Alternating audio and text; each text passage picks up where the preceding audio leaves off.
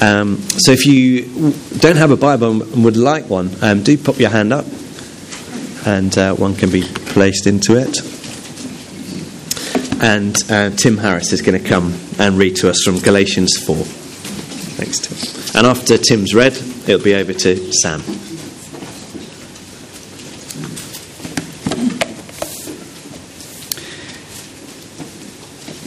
Galatians chapter 4, verses 1 to 20. What I'm saying is that as long as an heir is underage, he is no different from a slave, although he owns the whole estate. The heir is subject to guardians and trustees until the time set by his father. So also, when we were underage, we were in slavery under the elemental spiritual forces of the world. But when the, well, when the set time had fully come, God sent his Son, born of a woman, born under the law, to redeem those under the law, that we might receive adoption to sonship. Because you are his sons, God sent the Spirit of his Son into our hearts, the Spirit who calls out, Abba, Father. So you are no longer a slave, but God's child. And since you are his child, God has made you also an heir.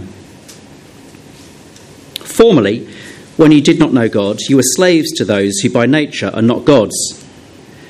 But now that you know God, or rather are known by God, how is it that you are turning back to those weak and miserable forces? Do you wish to be enslaved by them all over again? You are observing special days and months and seasons and years. I fear for you that somehow I have wasted my efforts on you. I plead with you, brothers and sisters, become like me, for I became like you. You did me no wrong. As you know, it was because of an illness that I first preached the gospel to you. And even though my illness was a trial to you, you did not treat me with contempt or scorn. Instead, you welcomed me as if I were an angel of God, as if I were Christ Jesus himself. Where then is your blessing of me now? I can testify that if you have not if you if you could have done so, you would have torn out your eyes and given them to me. Have I now become your enemy by telling you the truth? These people are zealous to win you over, but for no good. What they want is to alienate you from us, so that you may have zeal for them. It is fine to be zealous, provided the purpose is good and to be so always, not just when I am with you. My dear children, for whom I am again in the pains of childbirth until Christ is formed in you, how I wish I could be with you now and change my tone, because I'm perplexed about you.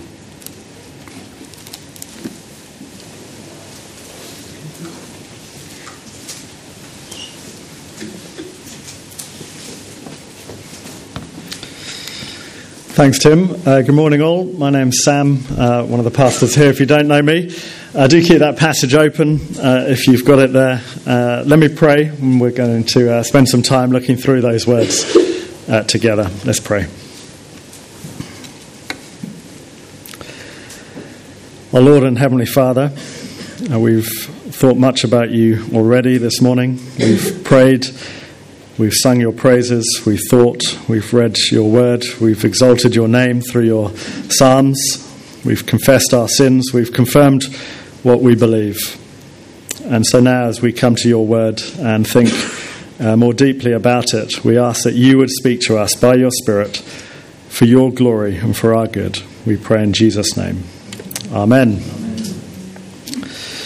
Uh, well, in the book of uh, Galatians that we've been going through uh, since the beginning, uh, Paul has been in chapter 3 explaining how people are saved from God's right judgment and wrath through not their attempts or our attempts at pleasing God or obeying his good law, but by God's promises to his people.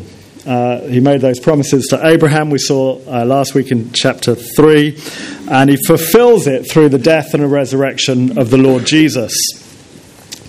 All we can do is believe his promises. We can't actually do anything to affect our salvation.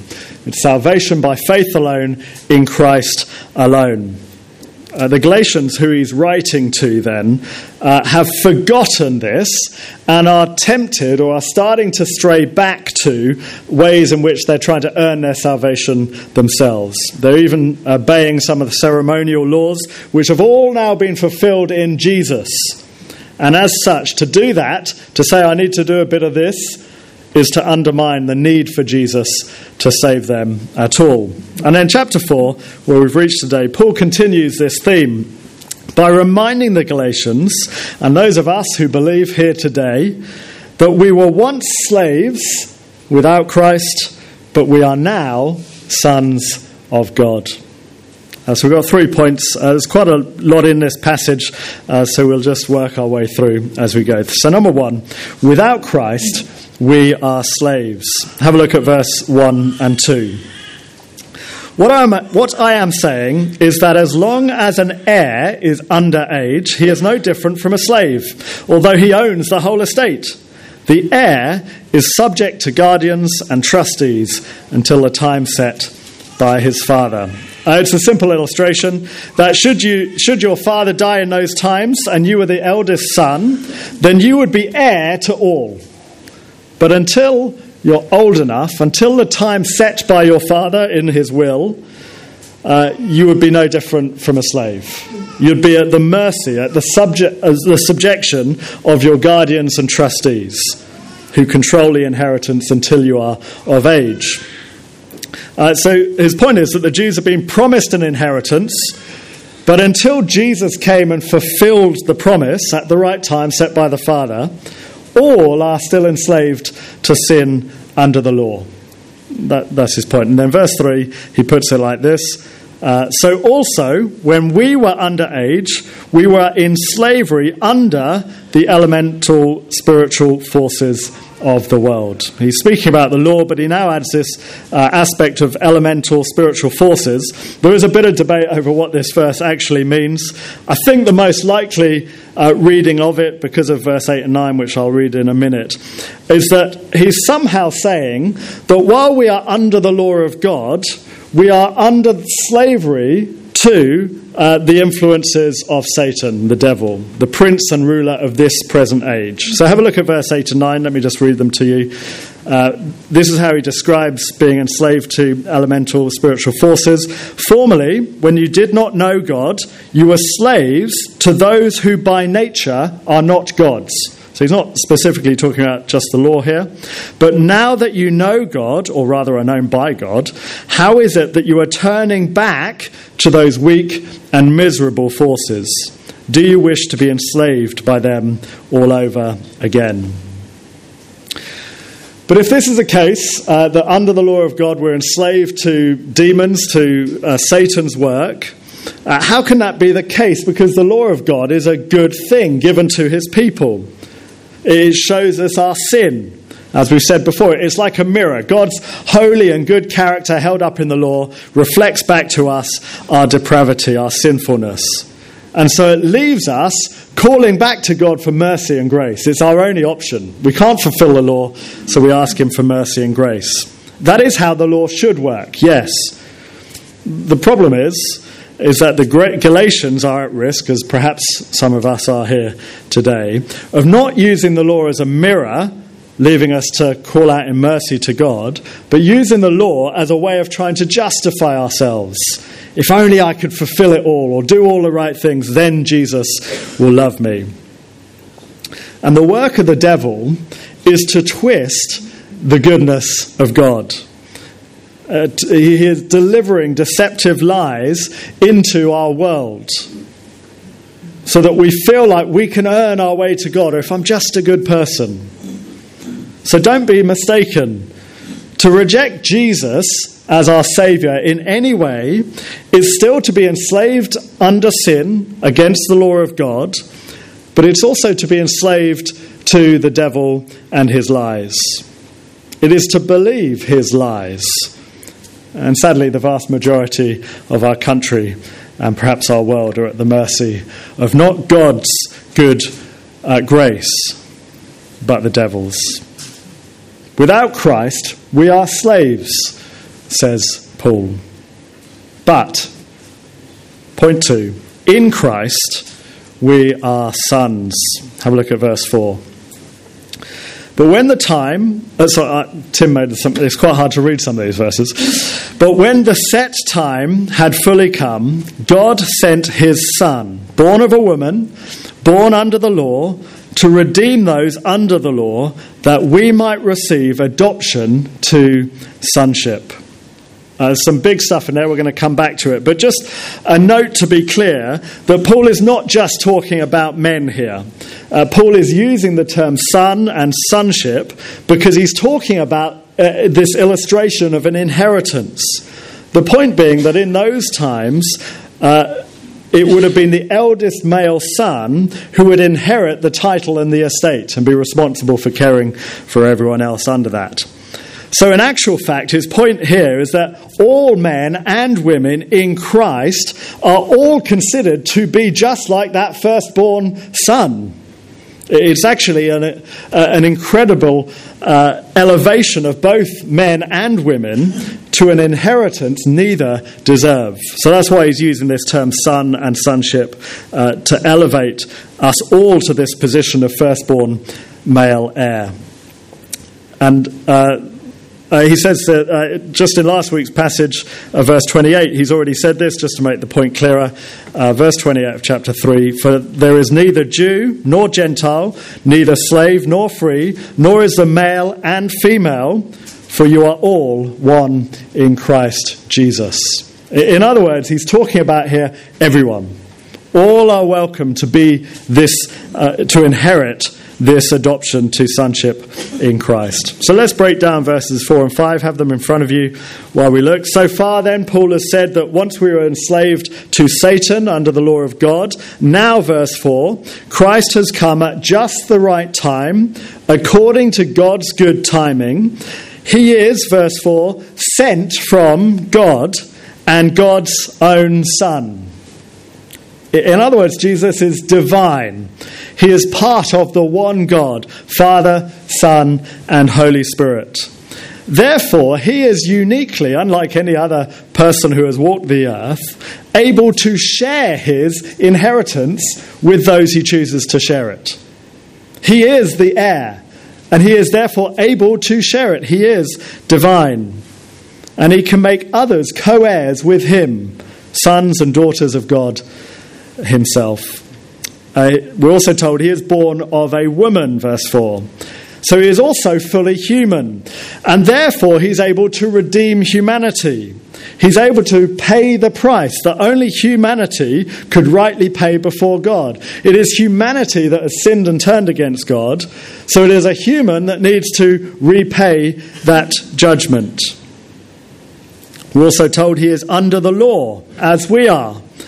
Only Jesus fulfills it perfectly in obedience to God his Father.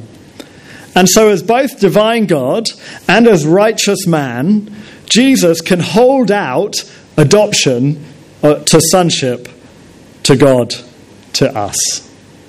He, it is quite a transformation, isn't it? From slavery to being a son of God. And what does that look like? Verse 6 because you are sons, God sent the Spirit of His Son into your hearts, the Spirit who calls out, Abba, Father. Uh, first, the Son is sent, verse 4. Now, verse 6, the Spirit is sent. The Son achieving and completing the redemption payment for our sin before God through His own death and resurrection on the cross, His life for ours the righteous Son of God, slain for us to justify and redeem us, and then the second sending of the Holy Spirit as a guarantee of his work, completed in the Lord Jesus, he now enters our heart. And he enables us to be adopted to God the Father. And instantly and miraculously, the Spirit within us cries out, Abba, Father. We're adopted. We're his sons and daughters. It's almost like a, a coming home. I found you, Father, dear Father. I can cry that out because I've received your Spirit, achieved through the work of your Son. Uh, you might recall the parable of the uh, prodigal son. He asks his father for his share of the inheritance. He goes off and he squanders a lot, uh, gets up to know God good, and he ends up looking after pigs. And he's so hungry, he even wants to eat the food the pigs have got, but no one will give him any. And in Luke, uh, Luke 15, it's on the screen, 18, he says this I'll set out and I'll go back to my father and I'll say to him, Father, I have sinned against heaven and against you. I am no longer worthy to be called your son. Make me like one of your hired servants. I'll be your slave, he says. I don't deserve sonship. And when his father sees him, he declares, My son. And the young boy is able to say, Abba, Father, Father, dear Father. And so it is with us. We don't deserve sonship, but that is what we receive in Christ a coming home to our Father through the work of Jesus and through the indwelling of the Spirit who enables us to say, Abba, Father, you've made me your child. Uh, in Romans 8:15 Paul puts it like this the spirit you receive does not make you slaves so that you live in fear again. Rather, the Spirit you receive brought about your adoption to sonship. And by him we cry, Abba, Father. The Spirit Himself testifies with our spirit that we are children of God. So, without Christ, we are slaves to the devil under the law of God. In Christ, we are made sons and receive the Holy Spirit. But the Galatians are forgetting this. They're forgetting this great gospel. And Paul says, just stay on track. Don't forget the gospel. Don't forget who you are. You are sons. So, our third point uh, we follow Paul as he gives the uh, reminds them of a few things to stay on track as sons. So the first one is don't look back to slavery. Stay on track as sons. Don't look back to slavery. Have a look at verses 8 to 11. Formerly, when you did not know God, you were slaves to those who by nature are not gods. But now that you know God, or rather are known by God, because He's given you His Spirit, how is it that you are turning back to those weak and miserable forces? Do you wish to be enslaved by them all over again? You are observing special days and months and seasons and years. I fear for you that somehow I have wasted my efforts on you. We are strange creatures, aren't we?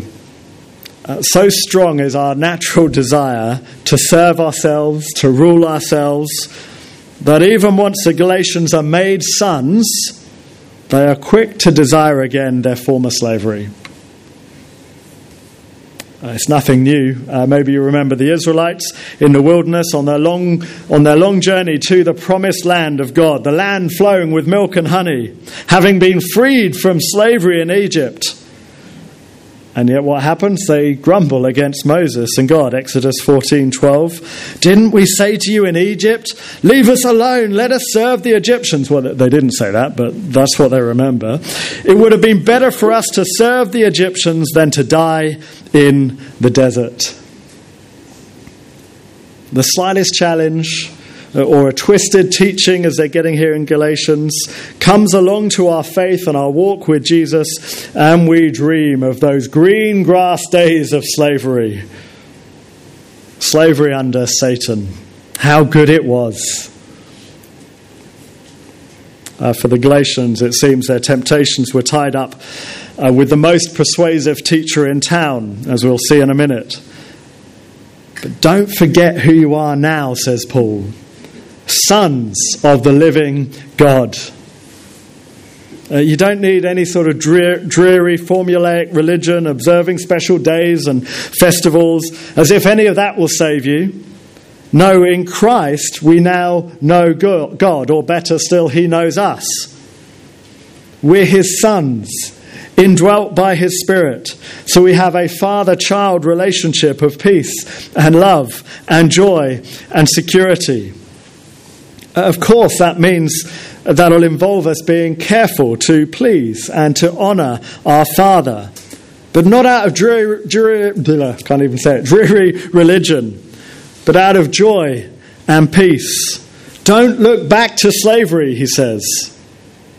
Don't dream of your pre Christian days, or don't envy those who aren't Christians, who seem to live as they please, while we sacrifice and serve the Lord Jesus. It's, it's a mirage in our head. No, we were enslaved to the devil himself, facing God's right judgment under his right and good law. Now we are free in Christ, sons of the living God. So don't look back to slavery. Uh, the second way to stay on track, uh, I think, revolves, the last two revolve around this uh, Paul giving an example of what he's trying to do amongst them. Uh, so I've called it Evaluate Your Pastors According to Their Loyalty to the Bible. Have a look at verse uh, 13. Uh, this is Paul telling them about his, the first time he came to Galatians. As you know, it was because of an illness that I first preached the gospel to you. And even though my illness was a trial to you, you did not treat me with contempt or scorn. Instead, you welcomed me as if I were an angel of God, as if I were Christ Jesus himself. Uh, the gospel freed them from slavery and despite Paul's illness and his burden to them, he was a trial to them, they heard the truth and so honoured him. And so what happened? He asked, verse 15, Where then is your blessing of me now? I can testify that if you could have done so, you'd have torn out your eyes and given them to me. Have I now become your enemy by telling you the truth? Uh, now, presumably, Paul had some kind of eye infection that caused him great discomfort. Uh, and when he was with them, they would have given him their eyes if they could, if it would have helped him. Because he told them the truth of the gospel and they saw they were freed from slavery. Now, though, simply because he's told them the truth of the gospel again, and this time they don't like it, they consider him their enemy. He says something they don't like, and they don't like him.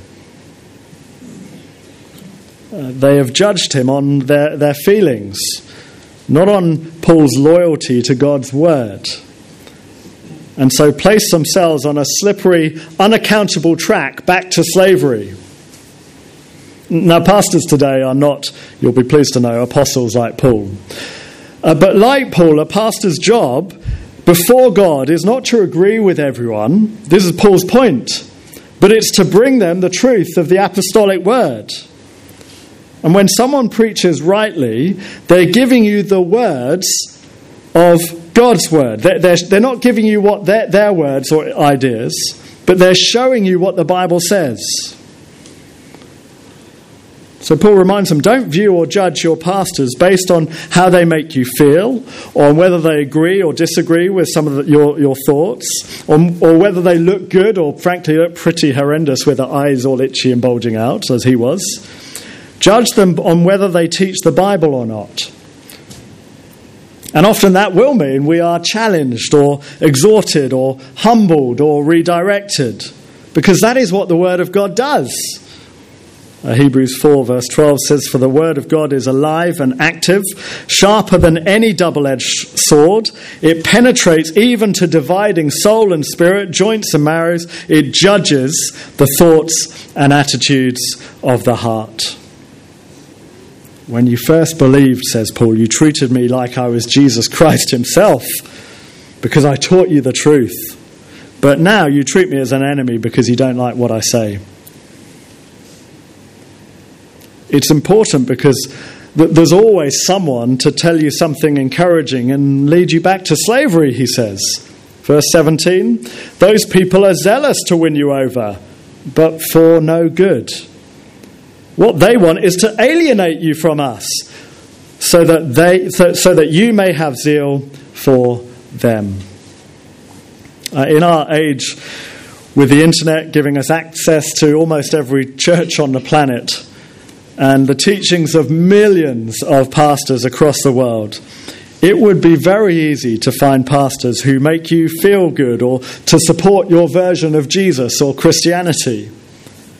They may well teach against the things you hear here at Grace Church, for example, so as to turn you away from the truth and give you a zeal for them. Don't judge a teacher on how they make you feel, says Paul, or how they agree with you or not.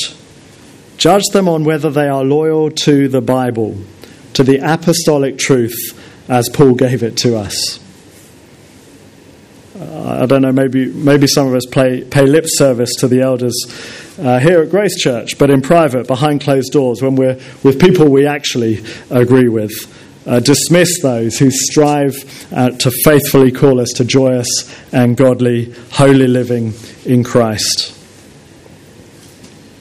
Uh, are we perhaps sometimes actually zealous for worldly ideas?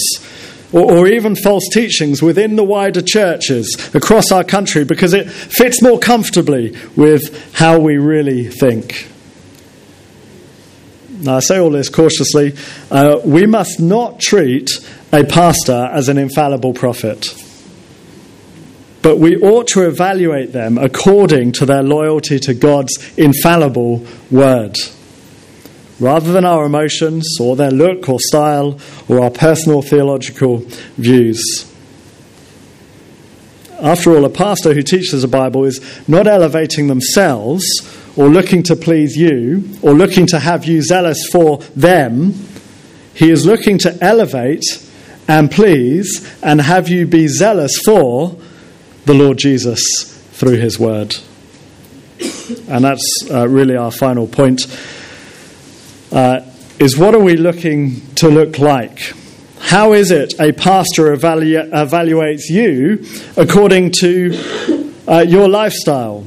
And I want to say it's according to your Christ likeness. Our last few verses. Uh, so we've already seen that false teachers in Galatians, in verse 17, are really after self flattery. They want you to think they are great, to be zealous for them. And in contrast, Paul says, verse 18, it is fine to be zealous, provided the purpose is good.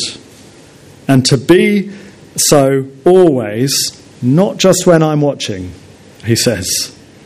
Don't be zealous for false teachers.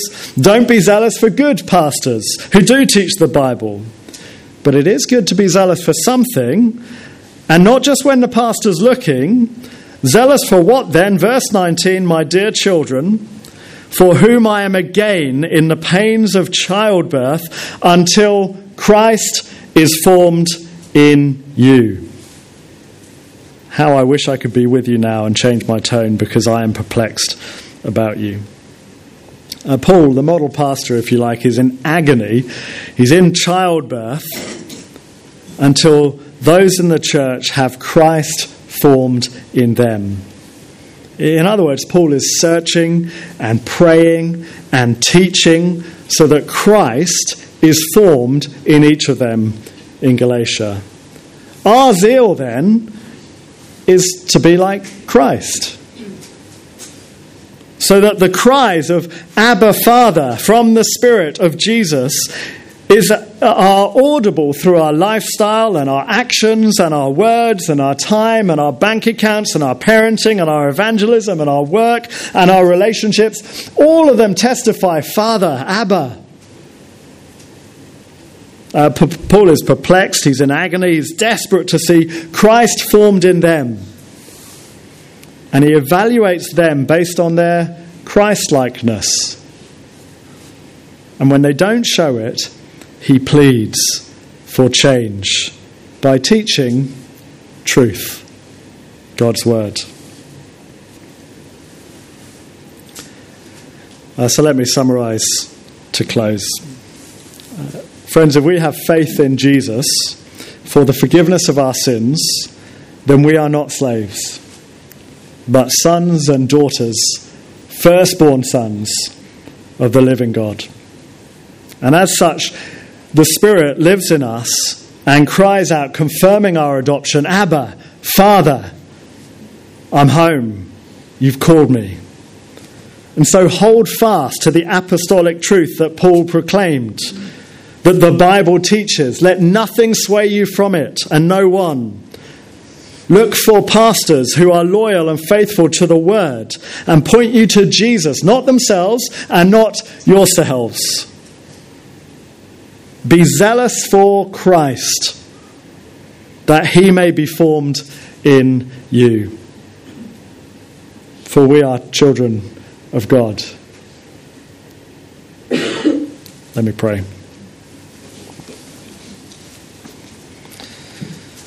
Uh, before the service, Bill uh, said he read this verse this morning. I think it's helpful uh, now as we pray. Uh, Joshua 22, verse 11. So be very careful to love the Lord your God.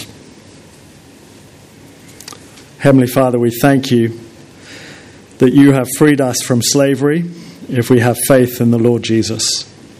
Thank you it is all your work that we now know you, or better, you now know us. Thank you for your Spirit who enters our heart and cries out for us, Abba, Father making us confirmed, guaranteed our adoption, our inheritance with you. Forgive us when we have strayed to those who haven't taught your word, or have been led astray by others or other teachings which aren't faithful to your word. Forgive us when we've been zealous for other things or other ideas. May we be zealous to be like Christ alone. Give us confidence in every letter of your word. Humble us to be challenged and exhorted and corrected when needed. Encourage us and show us that it is all through Christ that we have life at all. Thank you for freeing us from slavery. And may we be careful in response to your free gift to love you, the Lord our God. Amen. Amen.